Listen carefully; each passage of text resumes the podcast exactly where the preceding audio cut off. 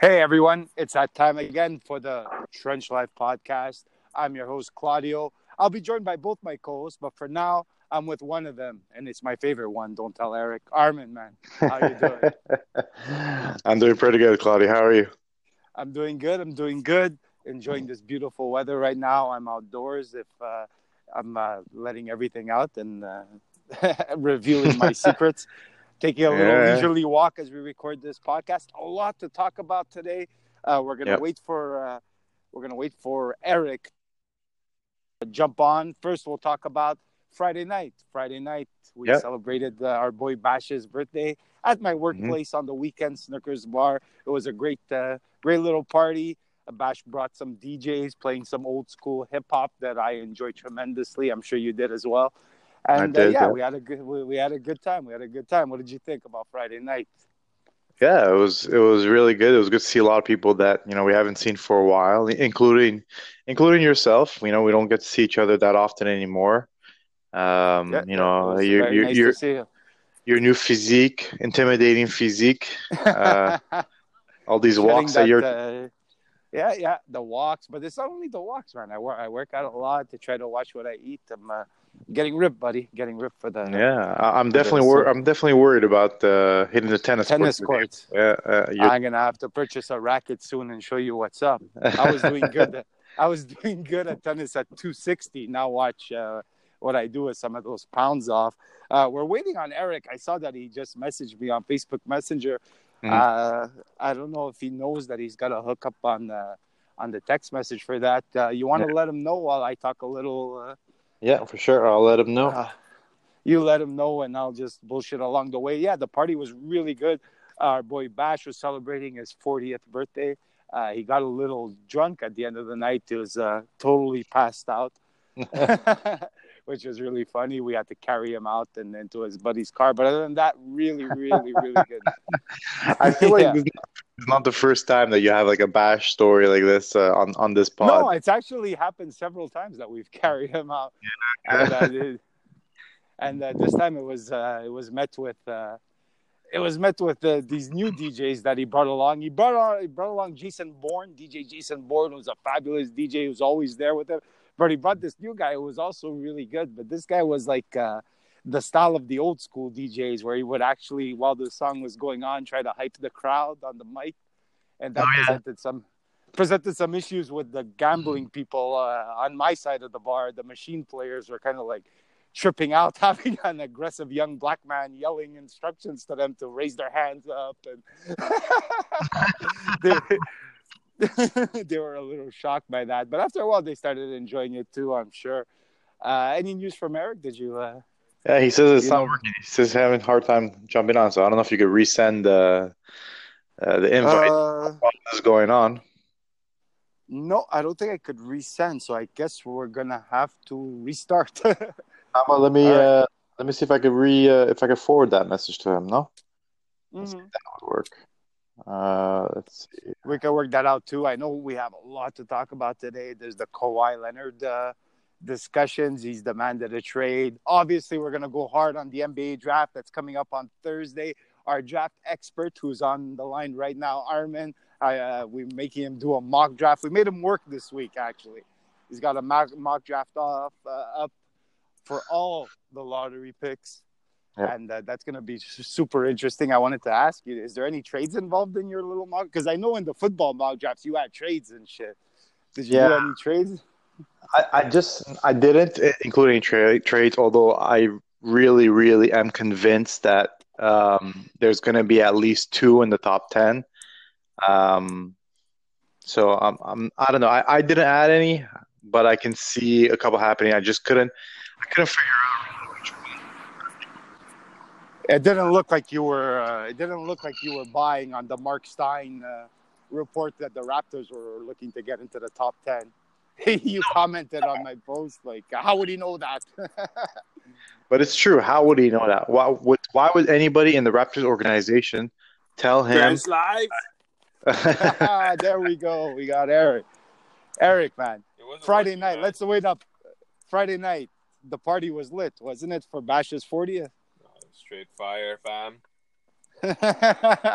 Straight fire. It was nice seeing you guys. We, uh, like I was telling Armen, we talk a lot, but we hardly ever see each other. It was good to know you guys are, are not just a figment of my imagination. Bash was fucking hilarious that night. but yeah. Anyways, moving along, we were just talking about the. What were we talking about? Yeah, we were talking about the NBA draft and the Mark Stein rumor that the Raptors wanted to get into the top ten. Armen says, "How is Mark Stein supposed to get this information?" Well, Armen, like that's his job, right? No, I get it, but like, what's the purpose? Let's say if let's say he gets it from someone from the Raptors organization. What's it? What's the? Why would they divulge that information to somebody, a new a reporter who's obviously going to share it?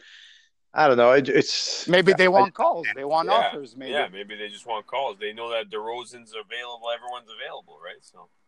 Yeah, maybe they just want to like spice things up, get some action going. A lot of times, a lot of the like the GMs and stuff use these guys like for disinformation, Mhm. like bullshit. But this doesn't seem like it. Like what would be? Well, the- Armen, don't you think? Would you rather have someone leak out, "Hey, we're willing to trade players," or have you call everyone out of desperation? Hey, uh, I'm willing to give this to this guy, get rid of this guy. I'd rather feel Yeah. the offers, right? Uh, Yeah. That makes sense. That makes sense, actually. I guess. Yeah. All right. and I'm sure all these guys have like their favorites, and maybe uh, Mark Stein's like Masai's favorite guy. You know, LeBron has uh, Windhorst. Uh, most of the league has Woj, but maybe uh, maybe Masai has uh, maybe Masai has uh, Mark Stein as his number one. But before we go into the draft, because I feel like the draft is going to take up a lot of time, I said we are going to talk about the World Cup. Now we're not like the biggest soccer experts, but I think like the guy that should take the lead in this is Eric, because he actually watches league soccer and watches soccer all the time, and he has like actual I don't know about teams. all the time there. I watch a lot of Barcelona. Well, yeah, and you know like more than one guy from each team probably, except for like Panama. What do you mean, Rodriguez, Rodriguez, Fernandez? the guy that looks exactly like Kyrie Irving, that guy. Yeah, I saw You that. saw that it? was good. so so far, except for the for the little uh, Facebook filter, camera filters that we were uh, that we were uh, taking pictures of ourselves on the chat. What's been your favorite part of the? What's been your favorite part of this World Cup, Eric? Let's talk a little. Favorite? Except for your boy uh, Messi choking it up. Like, what was your favorite? Fucking bird. that was a weird laugh right there. That was, That was like angry you- laugh. Yeah, real funny. Wait till I see you again next, next, sum- next summer. Bash's forty first. it's gonna be lit, fam. Uh, well, I think I think overall it's been a pretty good tournament so far, and uh, I didn't watch today's games, but there was some upsets, right? Like Senegal beat Po- Poland and whatever. yeah, Senegal beat Poland. But the best Uh, part so far, honestly, was that Portugal Spain game. That was a great game. That was a fabulous game. Yeah. Yes, I, I concur. We got to see Cristiano Ronaldo shine on uh like the biggest stage that there possibly is. Uh, Yeah. If you're like a casual soccer fan like me, that's what you want to see. You want to see the big stars do their thing. That's why I was a little disappointed with the Argentina game. Yeah. But the thing I've noticed the most about the World Cup so far is that uh, it feels like the gap has closed between countries. Like I find there's like a lot more parity than there used to be Yeah. uh, that that's uh, like something that's uh, actually a very good thing considering there's they're considering to add like so many teams the next World Cup. So it- it's pretty comforting that there's not going to be that much of a gap in talent. It looks like uh, it looks like it's a lot closer than it's ever been. I find it's always like that. The game one is always like this feel out game. I mean, it, it- I mean, it was a bit shocking. I mean, the, like I thought Brazil getting tied up yesterday. That was a bit shocking because they were, I guess they were same old Brazil. They were always they were fucking around a lot, and you know, in the end, it just bit them, right? So, but uh, Germany lost their first game. Uh, that was crazy. Germany losing their first game for sure. Yeah, you know there was rumblings. Uh, like I was reading a lot of the previews before the World Cup that they were an older team, not the same Germany that there usually is. But you kind of like always say, yeah, but it's Germany; they're gonna figure it out, and they still could figure it out. It was just one game, but uh, obviously the Germans have something to worry about. You know, uh, today there was a bit, there was an upset. Japan won their their game early in the morning. That was a pretty good game. The, did you watch Yeah, that? No, you didn't it. watch. Oh, you didn't watch anything, anything? You didn't see Egypt Today, and Uruguay? No, I didn't have time to catch any games, but I noticed that they lost. Yeah, that's a pretty big upset, actually, man. Colombia is good. So Colombia's good, but they got uh, they got a red card like in the first five minutes of the game, which resulted in the goal because it was a penalty kick, right? Then they were playing after with ten men the rest of the game. Oh, see, So- I didn't even I didn't even catch any highlights. So there was a red card early. Yeah, real early, like probably Three, before the five minute mark, yeah, three minute mark. Wow, mark. wow, that's terrible. Yeah. But uh, not, not to take anything away from the Japanese, though. They looked like really good. I know they were playing against 10 men, like through the whole game almost. But yeah, they look pretty impressive, actually. It's going to be, at the end of the day, in my opinion, like, the, like you said, it's the first game, as always, you know, they're feeling each other out. Teams are gelling. So there, there's more time for upsets. But at the end of the day, it's the usual suspects will probably rise to the top, right? You got your Brazils, you got your uh, Frances, you got your Germanys. Uh, who else could I put in that group? Portugal, Spain, Argentina. Argentina, Like, Argentina is in trouble. Yeah, they are. They are in trouble because they're playing. Croatia is really good. Like, so, I mean, they're playing them tomorrow. This is- they better at least tie tomorrow because they should be able to beat Nigeria. But they're in trouble, man. If they lose tomorrow's game, they're in real fucking trouble because Croatia. That means Croatia will mi- most likely clinch. Nigeria, Iceland, that'll be a toss up, and uh, fuck, you know, you're going to game three and every all the pressure on Messi because the team is not good. They are not good at all. Talk about old team and just like not good and not skilled. Holy shit! But like, except for Messi, let's say, and the Argentinian national team, where do the rest of the guys play? Like, are they playing in the Argentinian league or No, no, no. Aguero, Aguero is a beast. He plays for Man City, but he's like just one of those scorers, head down, goes to the net. Really skilled, Huh. but he's been banged up over his career. He's been hurt the last couple of months too. He's really good when when healthy. Then there's Di Maria. Di Maria was a beast. Yeah, he helped Real Madrid win the Champions League a few years back. He plays for PSG with Neymar and Cavani. So Okay, so they have some guys. You make it seem like it's LeBron with this year's Cavs. Wow. Well, okay. Well, if I tell you LeBron, LeBron's got Kevin Love. He's a solid fucking player. We're, we're making it sound like he did everything on his own. Kevin Love's a good fucking basketball player. He probably will make the Hall. Yeah, nobody's Fame. gonna remember the 2018 playoffs and say, "Wow, Kevin Love really helped LeBron out." You know? exactly, and no one's gonna remember Di Maria in ten years from now either, nor. So I think. well, listen. I also, also, I remember when we talked about the World Cup a little the first time. I was saying Belgium was like a team to watch out for, and they look like super good, right? yeah, full of star, full of stars on that squad. Yeah, for sure. Super young, super young. Uh, I'm getting like some feedback from one of you guys. Sound like pure Darth Vader there. I don't know if you you're in your incubator chamber or something. that's Armen going. Change the subject. I, don't, I don't know anything. Actually, uh, did you watch that England game yesterday? the what game? The England game. England. Yeah, uh, I watched that game. I was kind of like praying that England lost actually because I like the I like how the country goes in panic when their uh, when their national team fails. But yeah, yeah, they ended up. Fuck it, that was a great game though. They were dominating in that first half. There's been some good games. There's been some really entertaining games, honestly. Yeah, like even yeah. the today, like the Japan Colombia game was a really fun game to watch, like early in the morning while you're like doing your little workout and stuff. I really enjoyed that one. you know what? but- a lot of people are complaining, and most of those people are on the west coast of North America. But And Italians. well, yeah, obviously. But uh, no, but like I'm talking about the timing of the game, like what time they play at.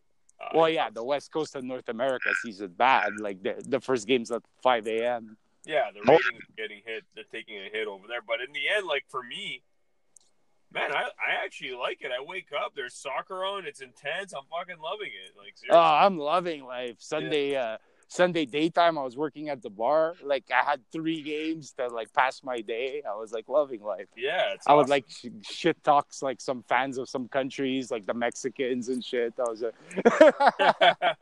when because when you have nothing to lose, when your country's not in it, you don't give a fuck. You just like have those like shit talking everywhere. yeah, but when you start shit talking them and they know you're Italian, you know they always have that on you. Yeah, where's your team?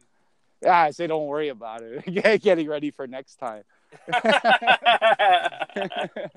No, I, I, I love, I love the World Cup, man. I fucking love it. Honestly, it's so awesome. I love the World Cup, but to be honest, TBH, as the kids say, I think the Euro is the better tournament. no, no, no way. For our, for my viewing pleasure, I prefer the Euro. The Euro is more Like you don't have the Brazils, and you don't have like uh Argentina, like, you are you crazy? It's not even close. Like, yeah, but the competition is a lot better. Is it Iceland Yeah. and Wales making it far? Like, what- Well, what's that? Gonna make it far in the World Cup too. Iceland's legit for some reason. I don't know how. Okay, oh, okay. Just you just said it right there. Iceland's legit, but when they beat when they tie Argentina, it's the biggest uh, up disappointment ever. But they're legit. And then Well, and then when, it's just when- weird that they're Portugal- legit. Portugal, the defending Euro champs, end up tying Spain. That is all fucking upset, man. Ronaldo did it on his own. What do you mean? They just won the Euro basically without Ronaldo. Like I don't get it. Like You just don't like some of the narratives that are pushed by I think who the annoying. media, the fans. I hate it actually. Just same thing for basketball with LeBron doing shit on his own against shit teams. Yeah. Well, yeah, but he kind of did do things on his own. I mean, against like shit teams with Kevin Love, who averaged like you know seventeen and ten, but he did it on his own. All right, I get what you're saying. I get what you're saying. no, I understand what you're saying. I don't want to get into the whole LeBron thing now because we kind of want to get off it. We've been on it like constantly. We did all those shows about the NBA Finals, and it always came down to LeBron and where's he going next year. I'd rather we talk a little Kawhi Leonard because Kawhi Leonard made it known that he's not returning. He doesn't want to return to the San Antonio Spurs. We're segueing. free- We're segueing now. That was a beautiful segue by me.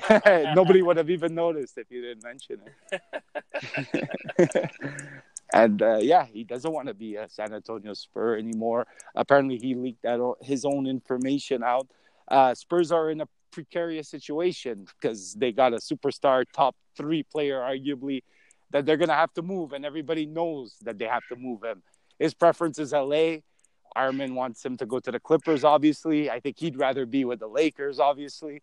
But it looks like Pop doesn't want to trade him to the Western Conference at all. Uh, let's go with Eric because Armen's going to be hogging all the mic time whenever we go to the draft. So, Eric, what do you think about Kawhi Leonard's situation? Um. Well, I I've been hearing lately how like, oh, now he's empowering the players even more. This is what the players would do and all this stuff. You know, so it's like if I were the Spurs, and I feel like this is exactly what's going to happen. They're going to look at what happened to Kyrie last year, and Cleveland made that trade, which, in my opinion, is still a mistake. Should have held on to Kyrie for one more year, see what happens, kind of thing. And I, I think they should hold on to Kawhi. Honestly, you know what? You don't want to play Kawhi? Fuck it, don't play. Why would I trade you to the Lakers? Yeah, okay, the Lakers are going to offer me Kuzma, and he's okay, and I don't really want, you know, if you're the Spurs, you don't want Lonzo Ball, right? Like, I don't want Lonzo Ball on my team. I don't want to deal with his dad and shit. He's not that great. He's not LeBron. Like, he's not. He's not Steph. He's none of these guys. So I honestly, I let, let's say just uh, I don't know if it's going to ruin your argument there, but I think if I'm the Spurs, I'd want I'd want Brandon Ingram. I, I I actually don't mind Brandon Ingram. I don't think he's that great, but still, I'm not gonna like leverage uh, my future because I'm gonna give these guys the reins. Basically, Lakers and Warriors now are guaranteed to crush the the Western Conference along with the Rockets. I'm just if I'm Pop, why would I want that? I'm get I'm what? How old's Pop? He's almost seventy. Like, why would you want to end it like that? Getting crushed by those two fucking squads, you know? Yes, but he's got a he's almost done. Let's face it. How, long is Pop going to coach for? Another couple of years.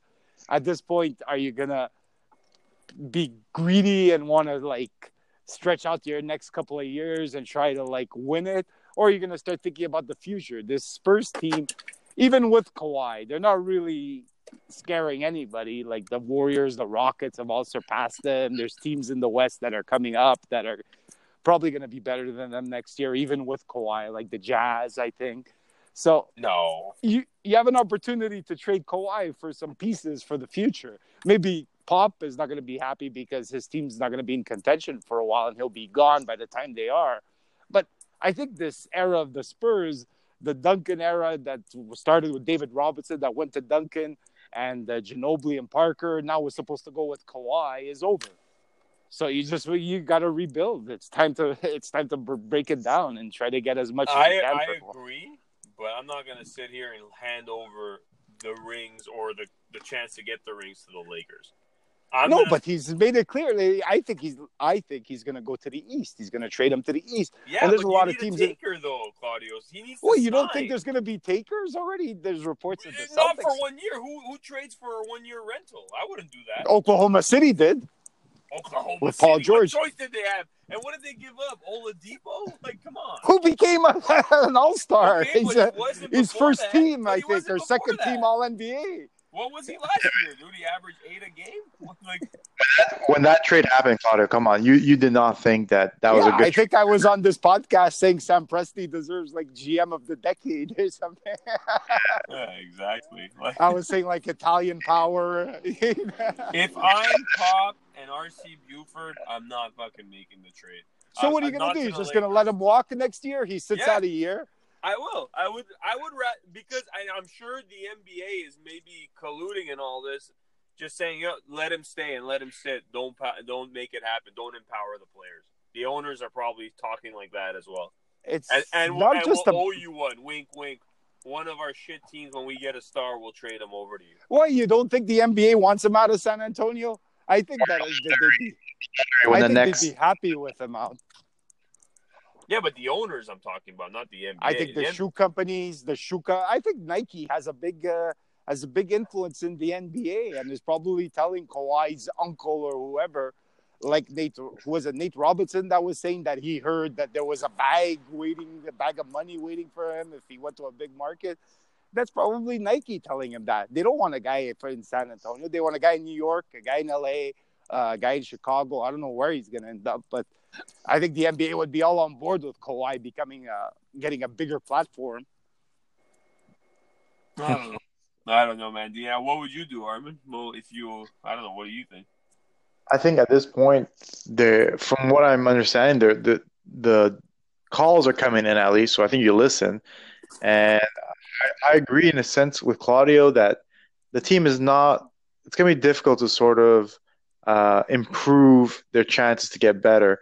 I think Kawhi is their best asset, and he doesn't even want to be there. So listen to the calls and see what you can get. Obviously, you're hoping for conversations with Boston. You're hoping for uh, maybe Philly you know teams from the east that have assets that they can sort of uh, help sort of build uh, the next wave of uh, of uh, Spurs teams and and I think the Spurs what they're good at is really sort of um, building a team a team that sort of uh, can beat you in waves and this will be a chance for them to sort of uh, restock. I mean Kawhi wasn't Kawhi uh, without this system. I think. I think that he, you know, the system and Pop was a big part of making him who he is today. So, um, you know, if they could get a guy like let's say Jaylen Brown or um, you know maybe the uh, the tenth pick and like uh, Fultz from uh, Philly, uh, you know, these are these are deals that maybe can help with more Yeah, of a those number. deals, Armen, aren't available. Like he just said, I want to go to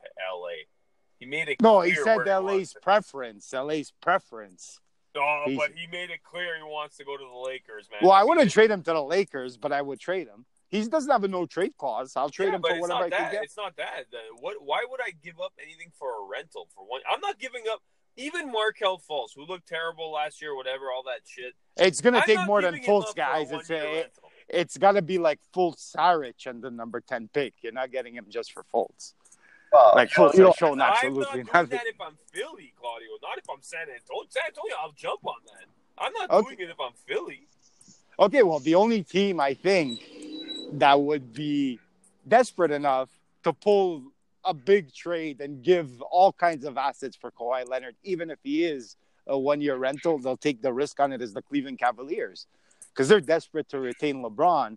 Now LeBron through Windhorst is saying that Cleveland is his preference, but like he wants to see what they do, right? So if they get Kawhi, LeBron's gonna re up at least for one year. If they win the championship, they're both gonna want to stay. Uh, what does Cleveland have to offer though? It would have to be something like Kevin Love would have to be involved, possibly in like a three way deal, try to get a guard or something for Kevin Love that you could send there, the number ten pick. Uh, maybe actually, uh, actually, I read Boston has the best chance. Well, Boston has the most assets, right? They could they throw can you offer next year's Sacramento pick, Gordon Jaylen Brown. Oh, Jaylen Gordon Brown. Hayward. Three of them together: Jaylen Brown, Gordon Hayward, and next year's Sacramento pick for Kawhi Leonard.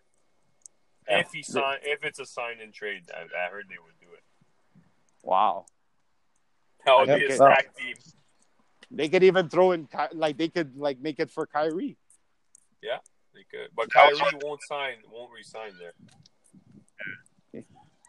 In the end of the day, we all know that Kyrie and Kawhi are uh, did all this so they could be in the Knicks in 2019 to reunite with Kristaps Porzingis and the KKK unit. Michael Porter Jr. Oh man, could you imagine? What a segue to talk about the NBA draft. As you mentioned, uh, one of the guys that will be picked in the lottery, guaranteed, Michael Porter Jr.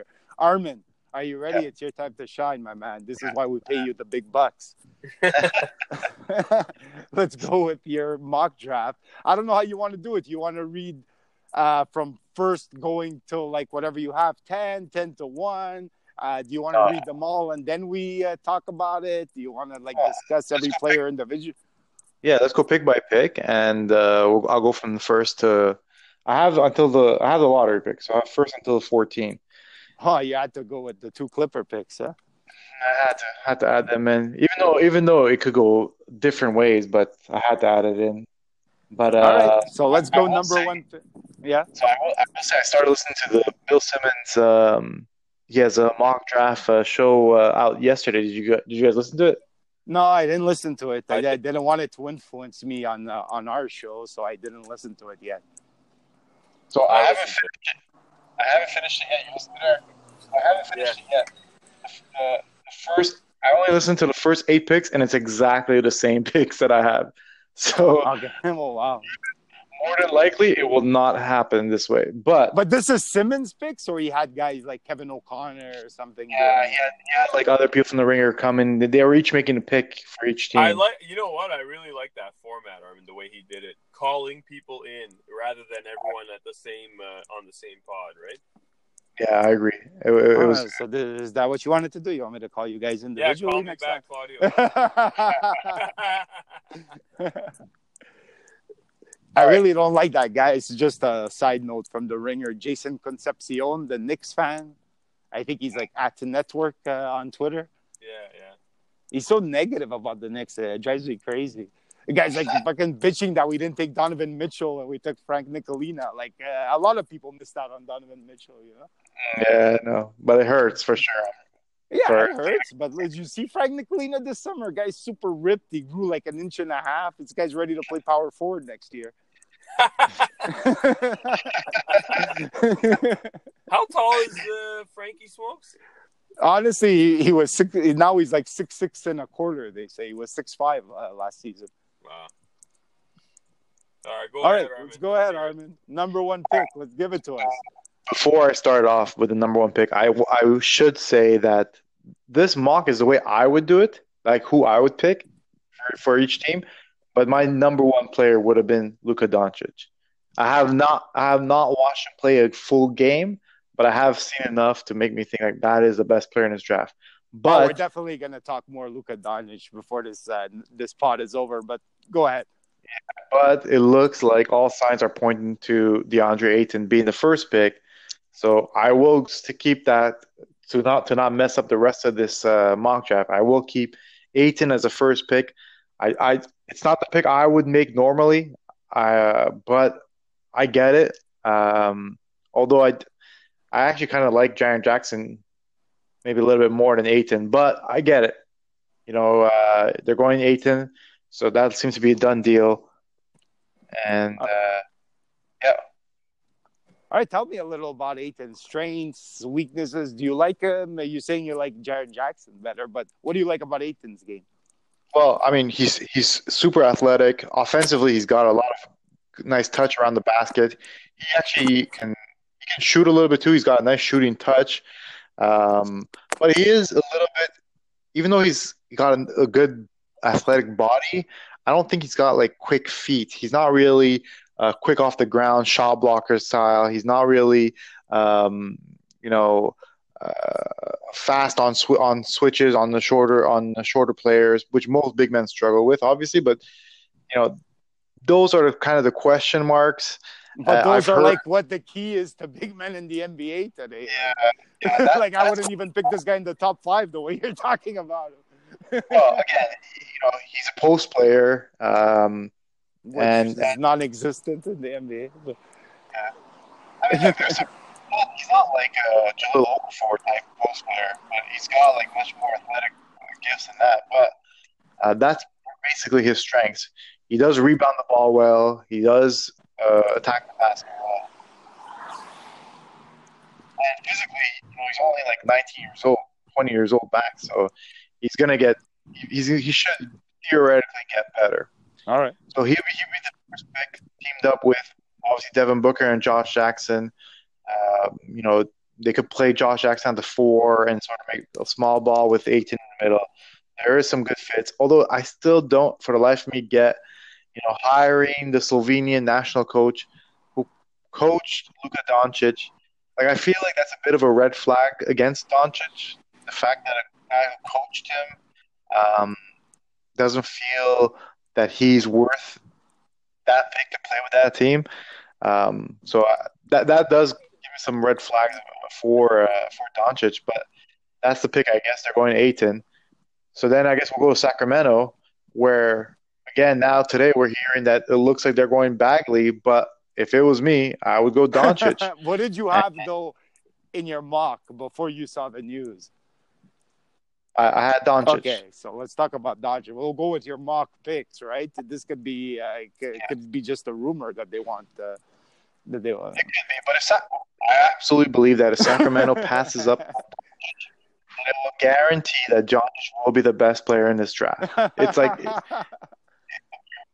be written like it's you, you could you could seal that he'll be the best player because that's the type of mistake that Sacramento would make. And I like and I like Bagley, but um, Vlade's supposed to be the like- Euro whisperer. I don't understand why they would do this. Even have Stojakovic on the on the uh, um, front office staff now too. So they have like a lot of that European, um, uh, I guess, background. So But this is another red whatever flag on my boy uh, Doncic. Not even his Euro boys want him. yeah, for sure, it, like this guy. it is it is absolutely a red flag in my opinion too. I watch. It's like I can definitely see the skills translating to the NBA. So uh, you know, I, I do feel that Doncic would be the type of player that will, can elevate a team and and really, uh, you know, if the Kings take him, I do think that you know they don't have their pick next year. This is this is the type of player that will help you compete and maybe be attractive for other free agents to join uh, the team in the future. So that's why I think Doncic is a, is the pick that makes the most sense. At the very least, even if he doesn't pan out any other way, you have like a world class passer. Like that's not gonna go away. He's a great passer. Like, well, he's like the safest pick. I think he's like the guaranteed pick because you know he's gonna be like good at something. He's already playing in the second best league at like 19 years old and tearing it up. He's not a. I don't understand. Okay, anyways, You go see ahead, that go number- shot he hit the other day in that in the finals? Fuck. Yeah, Yeah, the one foot. Yeah. And the guy's Yeah, got that was attitude. He's got like a killer instinct. Like he plays at Rucker Park or something. He's like, he's like an American. You know, he's like an American guy. He's got that eye of the tiger. I, I really don't see what these GMs are, are not seeing. I know. You, I think Eric or Armen, one of you was saying it's the athleticism, but you know, Wayne Gretzky wasn't like the greatest athlete either, but he kind of tore it up in the NHL. Oh, you went to hockey. I- I, I- you can go to Steve Nash or Stephen Curry. Not the greatest athletes. Yeah, you know, like uh, you see it in the NFL. All, go ahead, Armen. Yeah, at the end of the day, if you could play basketball, like I find James Harden is not the biggest, the best athlete either, it, but he's got a similar game, I think, to uh, Doncic. Like Doncic has a similar game to James Harden, really, in the in sense that you know it's not about athleticism; it's about knowing how to get open, knowing how to get your shot off, knowing how to, you know, how to make the right play. These are things that you know you can't measure um, on athleticism. And the guy is still playing his 90th game. He's got so much experience, and he's not afraid of the big moments. And these are things that you can't measure, and, and they should count for something. And uh, that's why, in my opinion, Doncic is the best player in this league. But like we said, there are some red flags. I think the fact that his coach doesn't want to pick him in Phoenix, the fact that a European contingent in Sacramento don't want apparently don't want to take him either. Uh, those to me are red flags. So I, I don't consider Doncic the safest pick. I actually consider my next player the safest pick in this draft um, for for the Atlanta Hawks. So the Atlanta Hawks for me take the safest player, and that's Jaren Jackson. I, I remember watching Jaren Jackson early last season uh, against uh, North Carolina, and he impressed the fuck out of me. He is so impressive to have a guy who's almost seven feet, a supreme shot blocker, and on the other end, he's hitting three point corner three point shots.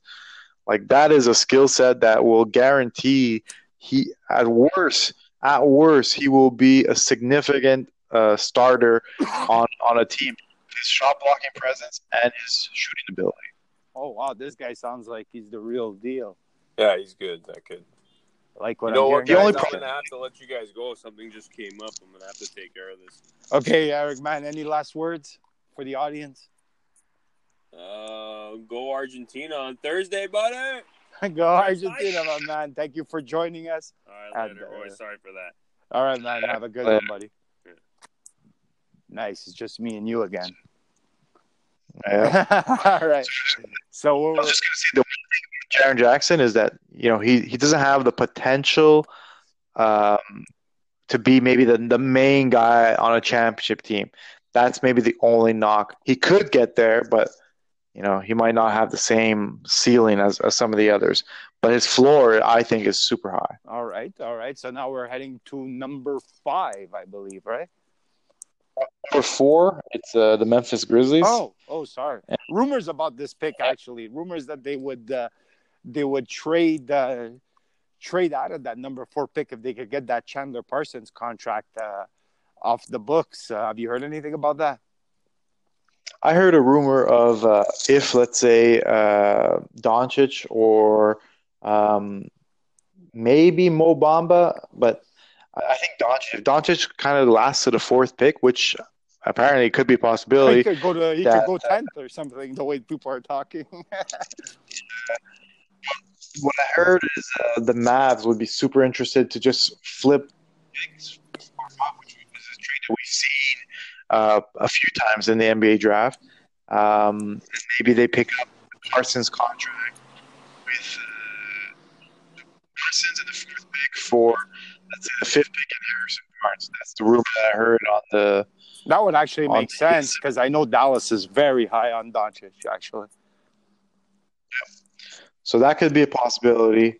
But in this draft, Doncic is, is gone in the second pick, so I don't think that trade would be made. And I do think uh, Bagley would be a good fit here next to Gasol and playing also uh, with Conley. Uh, he's kind of slides into that four spot, and um, with the way that Gasol Gasol plays now uh, offensively, where he's much more perimeter oriented, Bagley is an attack the rim uh, type player, lobs uh, and he would be a good fit, I think. There, he's got a lot of athleticism. Um, he just needs to improve a little bit in terms of his feel for the game, a little bit, especially on defense. Um, but I think he's got a good skill set. Not a good free throw shooter, but um, you know, definitely an athlete and definitely a guy that you know, being a Carolina guy, did not enjoy uh, playing against him in college last year. So yeah. Well, the thing with Memphis, I think that uh, although I don't agree with their uh, with their uh, reasoning, but I think that they're looking for a guy that could help, like uh, right away, like they could plug him into the starting lineup, which uh, is kind of like expected because they have the number four pick. But they're looking for a guy like that could really contribute right away because they're not looking for a rebuild with that team. They got Conley back next year. They got Gasol, and I think they want a, a chance to compete right They're- they're- away. They want to try to win 50 games. From that's what the owner sort of uh, sort of said. So so that you you know that they're trying to compete with this pick here. Okay, so you're thinking that uh, Bagley's going to give them the best opportunity. Uh, yeah, I think if Bagley goes to Sacramento, like that's been the rumor. If Bagley goes to Sacramento, I think he has a really good chance to win her here. Much of an impact I think Uh, he can have. He might not have the same impact in Memphis because of the other pieces, but if he's in Sacramento, he might be rookie of the year. I was uh, actually reading an article yesterday. I think it was from the Ringers, uh, Kevin O'Connor, uh, how uh, Wendell uh, Carter Jr. may be better than Bagley. Yeah, I saw. oh, I didn't read the article, but I saw that uh, uh, he, that he posted that. I mean, I, I don't see that. I actually find Carter is much more an old school big man than he is in the, than he fits in this new NBA. But um, you know, I, I don't think it's far fetched. Well, anyways, we'll be talking about Carter Jr. I'm sure uh, within the lottery picks, right? So we'll save it and go to the next pick, which is pick number five. So here's the Mavs pick right now. If they don't trade out of it, and I actually was considered this team, this player for Atlanta at the three slot, Ooh. and that's Mo Bamba. Ooh, Mo Uh, Bamba with the 7'10 wingspan. Yeah, really a unique player in that sense. Like I don't know if you've ever seen him play, but his his arms literally dangle like almost to his knees. Like he is so long, it's incredible. I saw his Instagram video uh, yesterday hitting open threes at the gym. I saw that too, and he, he, his shot, his shooting like motion has changed. So um, he he was. I've seen him hit threes in college. Um, his shot did not look like it did in that video. So it looks like it's something he's working on. And if he he can get that part of his game sort of um, figured out, um, that could be pretty scary. I mean, he's got a high ceiling, that's for sure, but uh, he's also got some a lot of risk attaching. I think at worst he'll be a good defensive player. Good defensive players like let's say like DeAndre Jordan, you know, who's a good shot blocker, Is that but his ceiling or is that his like uh, like the uh, the worst case scenario or best case scenario? DeAndre Jordan. That's like best case scenario. No? uh, no, I don't think it's his best case scenario. I think it's it's probably his his floor. His floor. His floor is Oh, so this He's- guy's he's gonna probably be uh, he's gonna be a solid pro. You're saying for sure. Yeah, DeAndre Jordan, even though he's a good defensive player and he's sort of, you know, he, he he's got a lot of good attributes, but he also with today's NBA where you basically switch as soon as someone he gets abused that way. So it's like yeah, you know, I think Jaren Jackson, you know, just to go back to him, he can probably stay with with quicker guards better than a Mo Bamba, and I think that's why it makes him a little bit more attractive uh, for pick before Mo Bamba because of that potential skill set where he can switch and kind of hold his own a little bit more. Yeah, definitely, definitely. So now we're going on to number six, which I believe is the Orlando Magic. No. Yes, it's the Orlando Magic, and uh, this to me just a team starving for an identity, a team starving for um, power, and yes, probably the most robust player, and that's Trae Young. Uh, he led the NBA nation last year. Was unbelievable that first half of the season. Um, but he tailed off towards the end, uh, showed a lot of his weaknesses. He's very, very uh, skinny. Uh, you know, st- people compare him to Steph Curry, but Steph Curry, um, you know, was skinny as a, and he came out as a senior. He was still stronger than what what Trae Young is now as a as a freshman. You know, can he fill up his body to be able to sort of withstand uh, the NBA game? A lot of question marks. I, you know, I kind of go back and forth with with um, with him in terms of whether or not he'll make it or not. But I think a team like the Magic, they got to take risks like this. I think So- he's got a lot of upside. I, I, I think it's a really good move actually for the Magic to take him because he, if he his ceiling is super high, Like I'm not saying he's going to be the next Steph, but he, he could be like a really dynamic player. He could be your guy, your number one guy if he develops properly. You know, he's got the range, Absolutely. the shooting range. He's also quite the playmaker. I've seen him make some really good passes.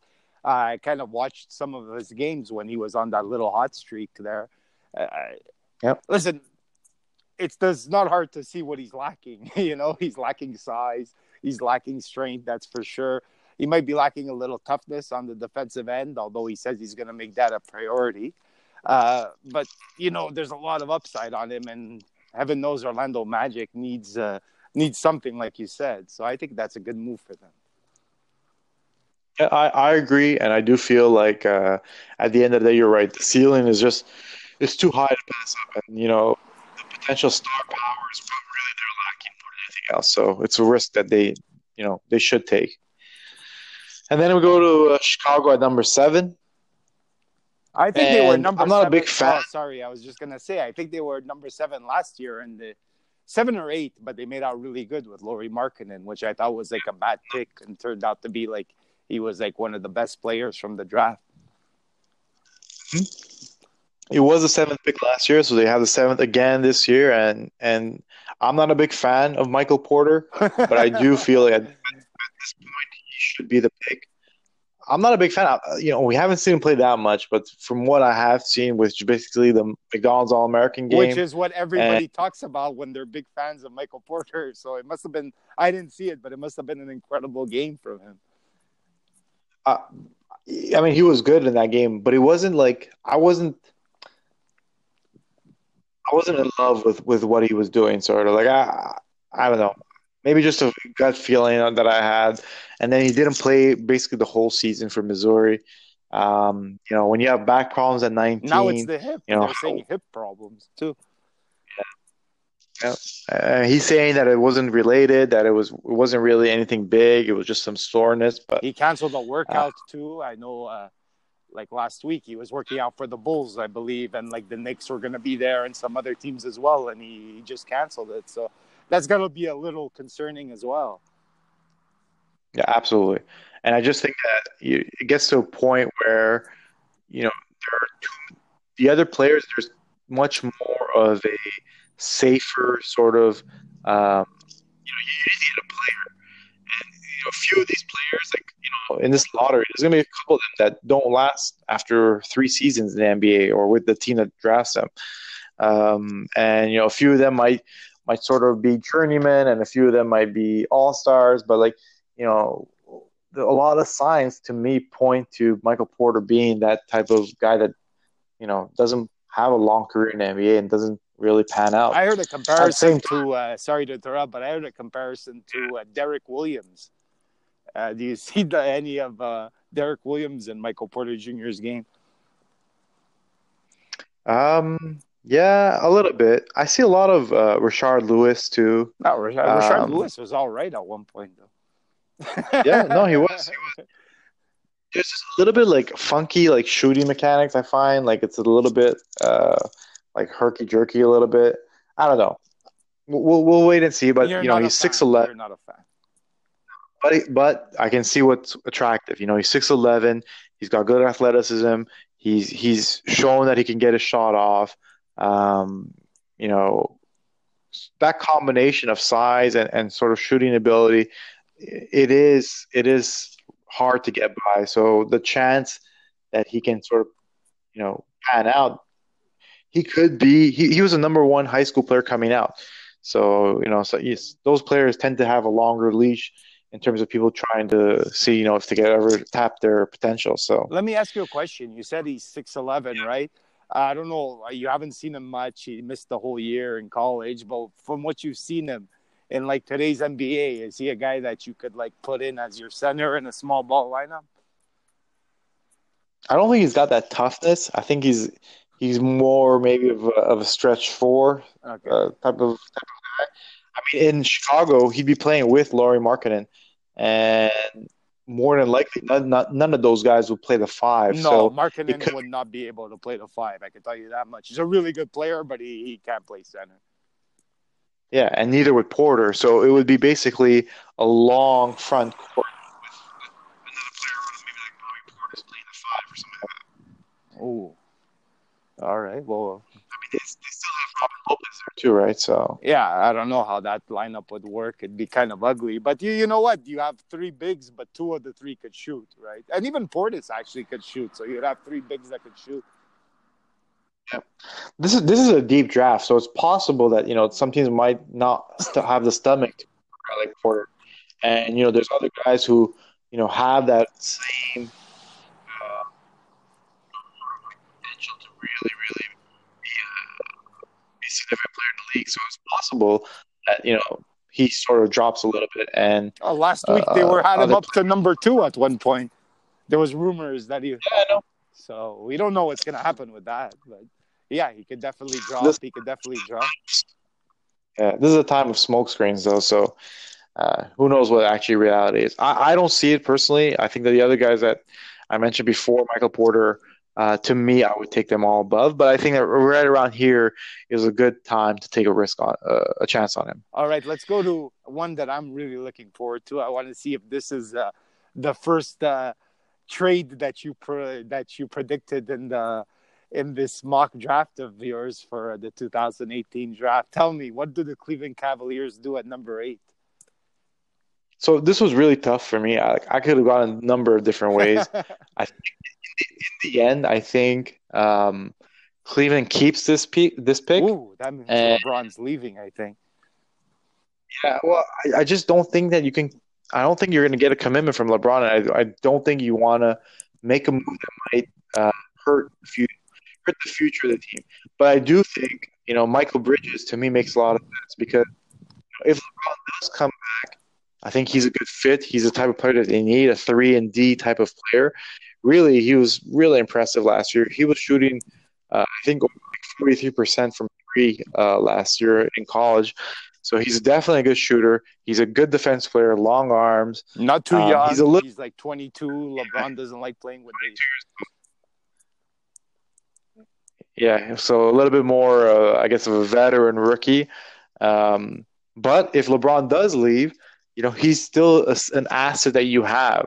Whether whether you turn it into something else in the future or you know you sort of build around him. I don't think he's a number one guy by any means, but I do think that he's a he's an asset that other teams, you know, will look at as a valuable as a valuable piece. So that's that's what I would do. I think in the end. I don't think he has that high of a ceiling, but I think he's like one of the safest picks in your top 10. Like you you know you're getting something at least decent, you know what I mean?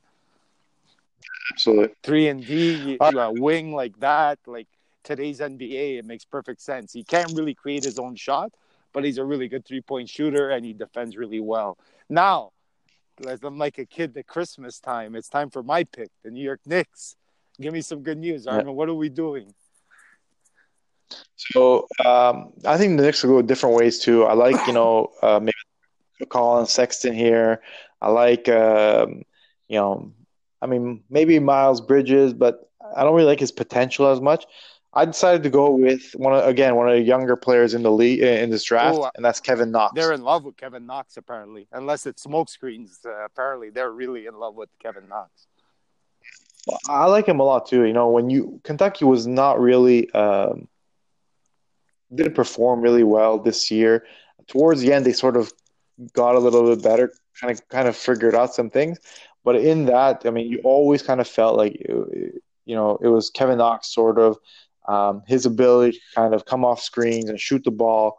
Um, you know, kind of help help sort of get for them to get into rhythm. Uh, there's another player in Kentucky that maybe we'll talk about later, uh, Shai Gilgeous Alexander. Mm-hmm. Um, he's a Canadian kid. And he sort of uh, did a good job in terms of, uh, of of running the offense. But I do think that in the end, Kevin Knox really was a guy who, um, you know, has has athleticism, has a good shooting touch. Um, he needs to be a little bit more consistent in three, but I do see a lot of like Allan Houston type of uh, game here. So, and he's six foot nine at 18 years old.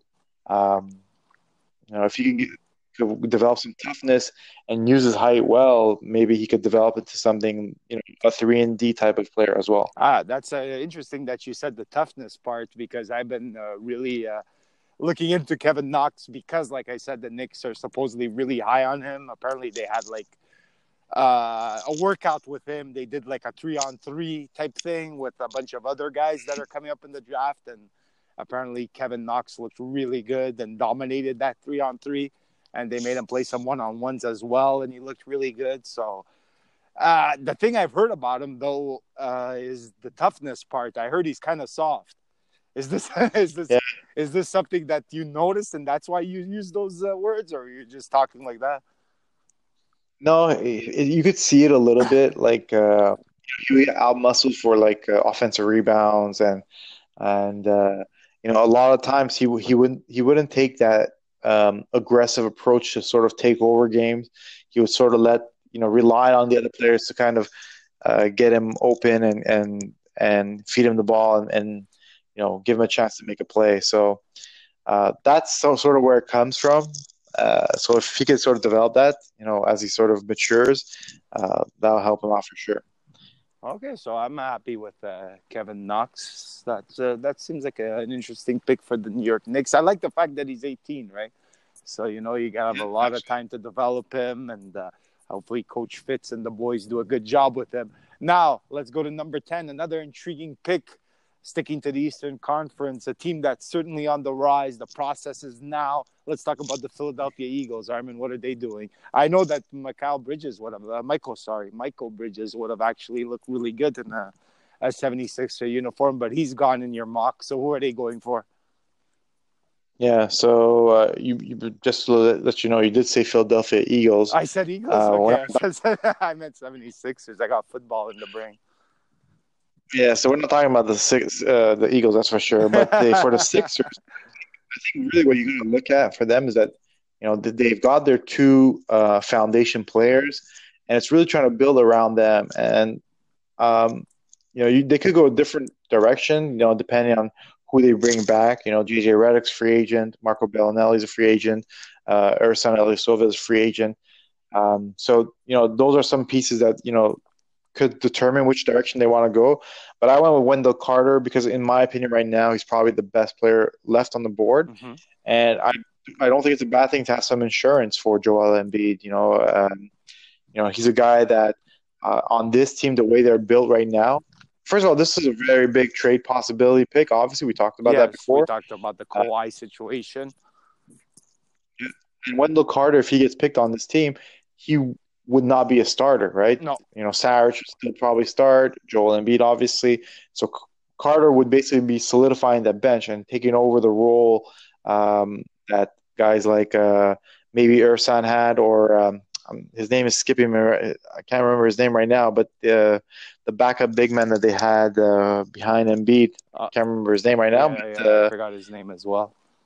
I know you're talking about. Basically, take he take over that role and potentially a spot starter because we know that Joel Embiid has yet to play a full season. So I think it, it would be good insurance for them to have.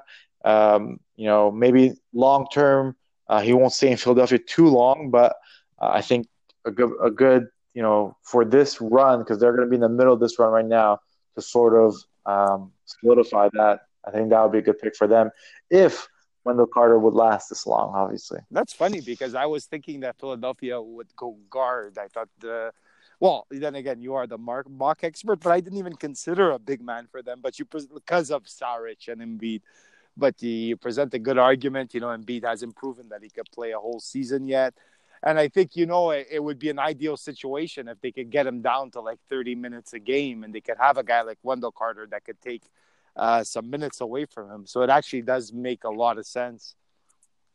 You know, going guard makes a lot of sense too. So they could go either direction. I, I, just think at this point it, it, makes some sense to sort of. I think if you um, go guard, you, know. you kind of like concede that Fultz isn't going to pan out like you thought he would. yeah, but I don't know if they're ready. You know, they don't even have a GM, right? So Brett Brown is doing this mm-hmm. draft. So mm-hmm. But if you go if you go big like like now, uh, if you go big like Wendell Carter, then you know it pretty much um, forces you to to make sure that you know either you bring back JJ Redick and Marco Belinelli, which I think they did well uh, in their roles that they had. So um, it puts a lot more premium on making sure that they're they definitely going to need, need to find that three point shooting that they're going to lose if they lose those guys, right? So yeah, absolutely. I think uh, Michael Bridges would have been the best pick, but he's already gone in your draft. Maybe they'll go Miles mm. Bridge. No, actually, no, that doesn't actually work out. Anyways, let's go to number 11. And who do we have at number 11, Armen? It's the Charlotte Hornets. Ooh, the Charlotte Hornets, Michael Jordan's crew. So Michael Jordan's crew, yeah. So Michael Jordan talks to uh, I don't know Avery Bra- Avery uh, Johnson. Yeah, they played at the same time. Yes. So Avery Johnson used to coach this player uh, in Alabama, uh, uh, Collin Sexton, uh, super explosive point guard. Oh, I like this uh, guy. Remind- I gotta tell, I gotta be honest. I really, I've been watching this guy's clips on YouTube and stuff. This guy's like a football player playing basketball. Reminds me like of a little Russell Westbrook, explosive little guy. Yeah.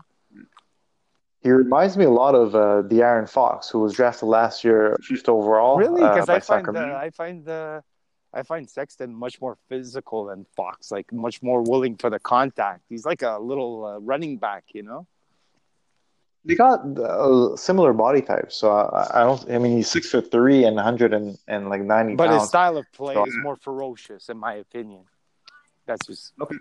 My I find De'Aaron Fox was like a speed. Um, anyways, whatever. No, it's not Go ahead. Go ahead. You know more than me, obviously. It's just my impression. But go ahead.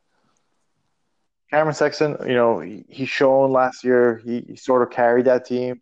Um, he had unbelievable performances at one point. Alabama um, had like three, was playing three against five in a game, and he really sort of didn't uh, let up at all. Uh, wanted to really kind of push through.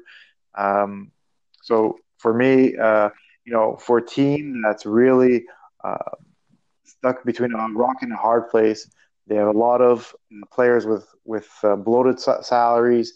You can't really move them. They're not really valuable to other teams.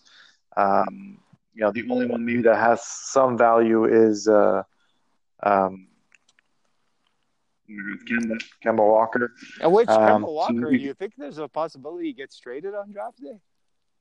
I do, and and this Let's is talk this about is this. This seems interesting. I think Kemba Walker would look really good in a Cleveland Cavalier uniform. I, I absolutely agree. I didn't even. I just thought about this now. It must be like some type of rumor or something. I don't think it just popped in my head.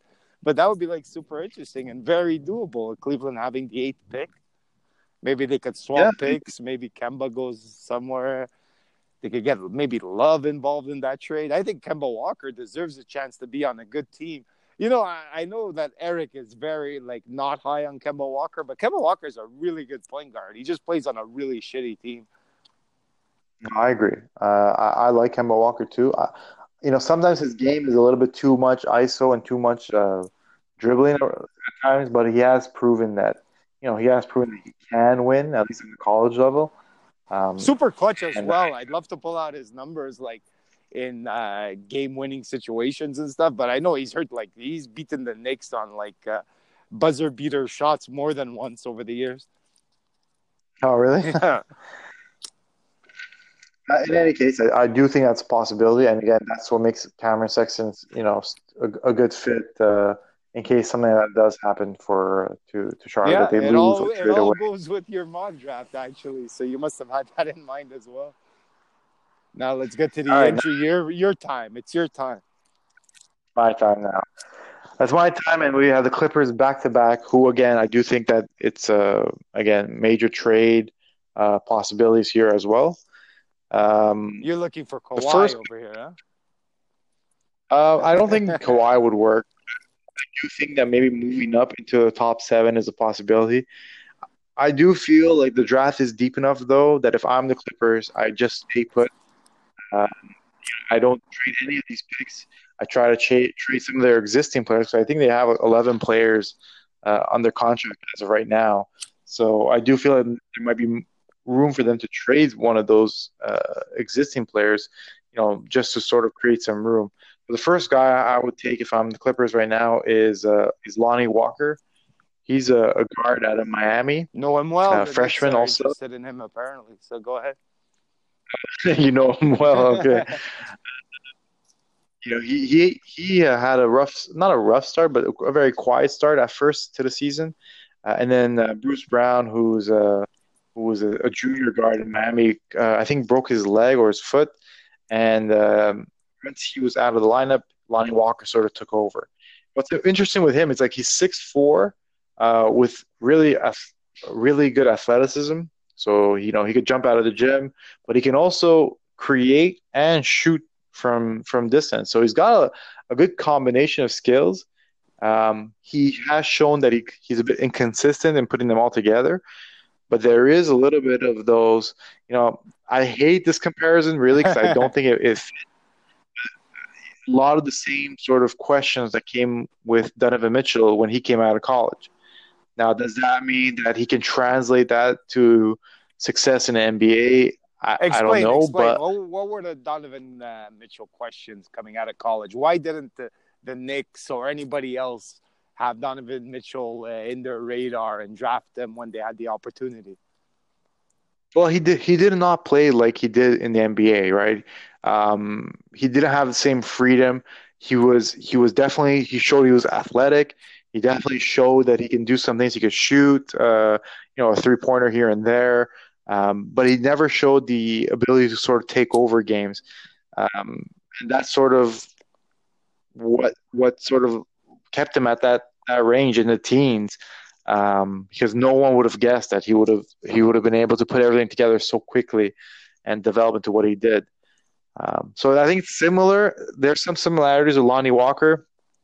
You know, he did uh, he did have some game winning shots last year uh, for Miami. Um, so he he did come through in in in times when his team needed it. So I think some you're looking at some of that and you're hoping that that sort of translates more consistently to the NBA. So there is that sort of potential for him to do something. But I do feel like when you attach the name Donovan Mitchell to him, especially getting picked uh, in the teens, it kind of sets the expectation too too high after. Um, with the other pick for the Clippers, uh, we talked about him a little bit before. Uh, the Canadian kid Shai Gilgeous Alexander or SGA. He's a six foot six. Who, who's a guy that apparently, according to the Mark Stein rumor that we were talking about earlier, the Raptors would want to get into the top ten to, to draft.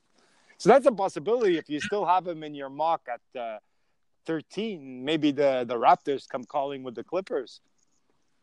Yeah, uh, I mean it's possible. He's a he's a good player, but know, his shooting is not not very good.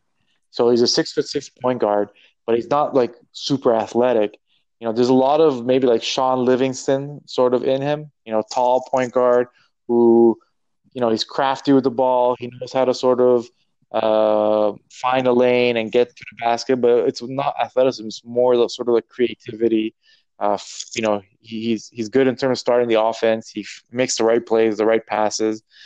He's good,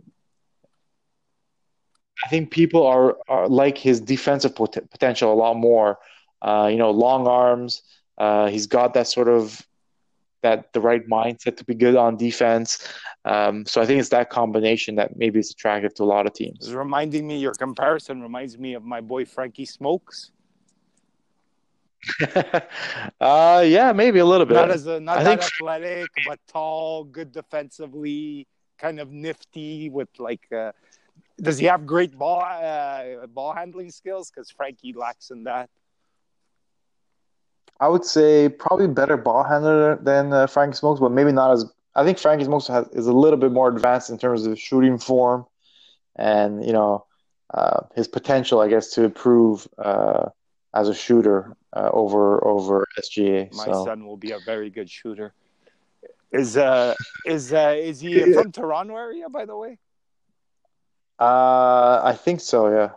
Makes sense that the Raptors would want to draft their uh, hometown kid, hometown boy. Uh, I don't know. I feel like that's just more. That's just a rumor that just oh he's from Canada, so Raptors must be interested. Uh, I mean, is he really a good fit? They have they they already have obviously Lowry there, who's a little bit older, but they also have um, VanVleet. He's a free agent. Who's a free agent? VanVleet is VanVleet's a free agent. Yeah, I think he's a free agent if I'm not mistaken. I think it's his third year in the league. So he's restricted, no? Delonte Wright, yeah. Delonte Wright also was the first round pick a few years ago. Yeah. Maybe we'll see. I guess we'll see what happens. Actually, uh, that's who he who this kid I forgot his name now and mind uh, mind freeze. But that's the who the comparison was to Delon Wright that I saw. for Shai Gilgeous Yeah. Alexander. Okay. I don't- I mean, I think Delonte Wright, really, but uh, I mean, yeah. Why would the Raptors absolutely want to trade up for him specifically?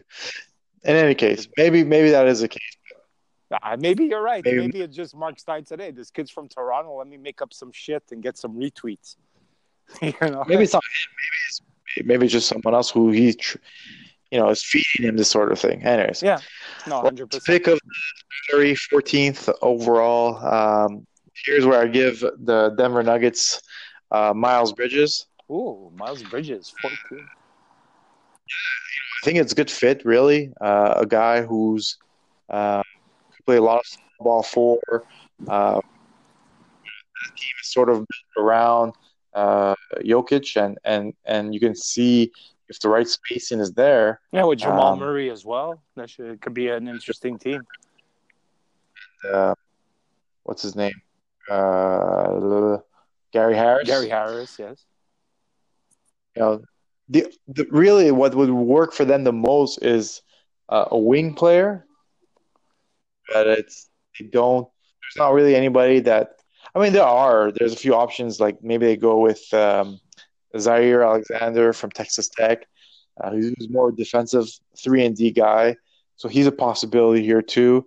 Uh, but I just feel like Miles Bridges, you know, 14 maybe is too low for him. He's still a super athletic uh, player, a forward, a guy who's built stocky, but he can shoot. So, uh, know, he he might prove to be a valuable type of player to what have do on you your see roster. him like? You see him at what position? I see him as a small ball four. Um, I just don't think I don't know if he he has the consistency He shooting like or a tweener to me, kind of like a guy like he might not be comfortable playing at the three because he's not quick enough, but then he's not big enough to pound with the fours. Yeah, but do you have to pound with the fours? I think that's why. I guess it depends NBA, on the matchup, but if you could shoot, you you dictate what matchup you're gonna see, right? So as long as his shooting is there, he's gonna be okay, I guess. I mean, in the playoffs this year, we saw PJ Tucker playing center for Houston. You know, so Yeah, no, you're right, Um, hundred percent. You're right. But PJ Tucker's a tough motherfucker. I don't know if Miles Bridges is gonna be as tough. Anyways, there's other guys that obviously could, obviously can sneak in here, like Zaire Alexander for sure from Texas Tech, Robert Williams from uh, Texas A&M. Uh, I know a lot of mock drafts have the Clippers taking him as a potential replacement for uh, DeAndre Jordan, and then there's a kid from France, Elie Okobo. Ooh. Um, again, I've not seen him play a game per se. you got the YouTube uh, YouTube clips though. But I've seen some impressive uh, tape on him, and I could see him, you know, like the Spurs taking a guy like him and really sort of developing him uh, re- really well. He uh, he had a, a league game, I think, recently where he scored 44 points.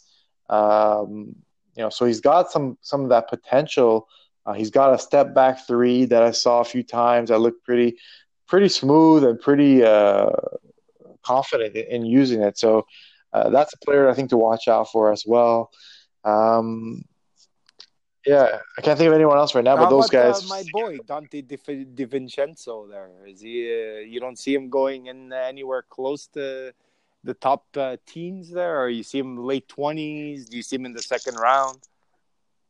No, I, I see him in the in the twenties. Um, you know, he's a super confident player, super impressive in the in that in that uh, championship game, obviously.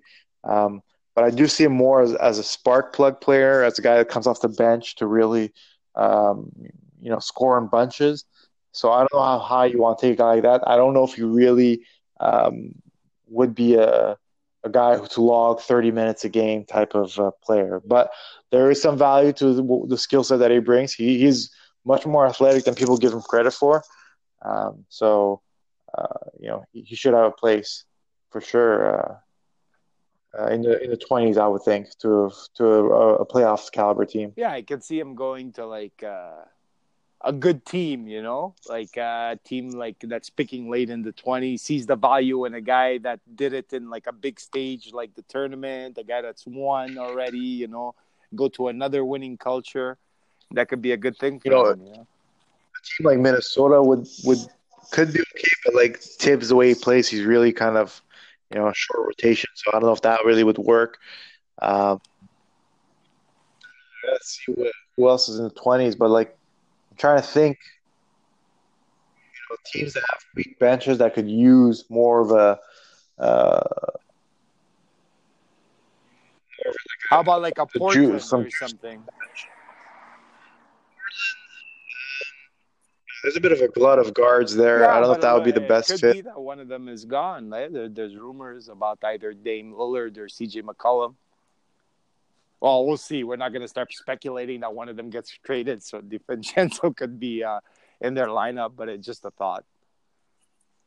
Yeah, at the end of the day, you know, like the players that get picked at, at this point of the draft, it's you're not really looking for uh, long term uh, fits. You're looking for grabbing a good player that you think could contribute uh, to your team, and and that's really, you know, the the only um, the only real uh, goal uh, when you're drafting later on in the twenties. Well, you did a you did a, like this is it. Was that your last pick that you uh, that you did?